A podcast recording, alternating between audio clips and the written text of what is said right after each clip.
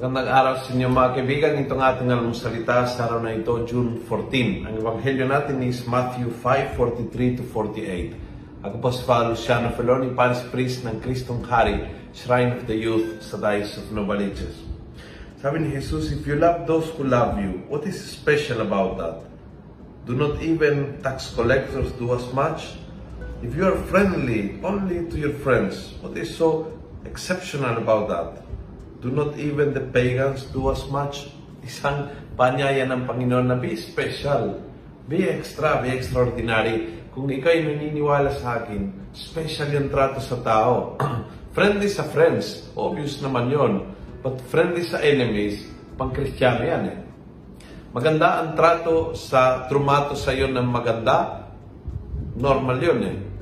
Pero maganda ang trato sa tao na hindi masyadong tinatrato ka ng maayos, exceptional yan.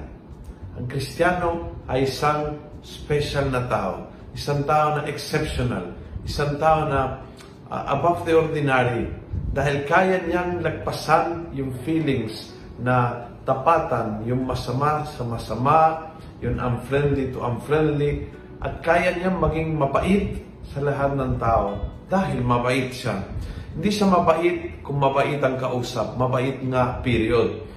Hindi siya friendly kung friendly ang kausap. Friendly nga siya. Period.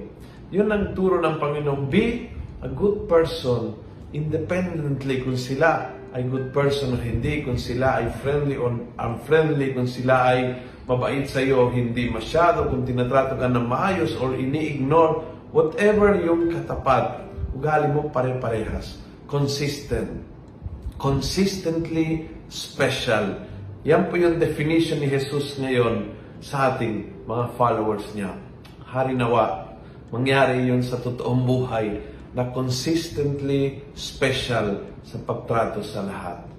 Kung nagustuhan mo ang video ito, please pass it on. Punuin natin ng good news ang social media. Gawin natin viral araw-araw ang salita ng Diyos.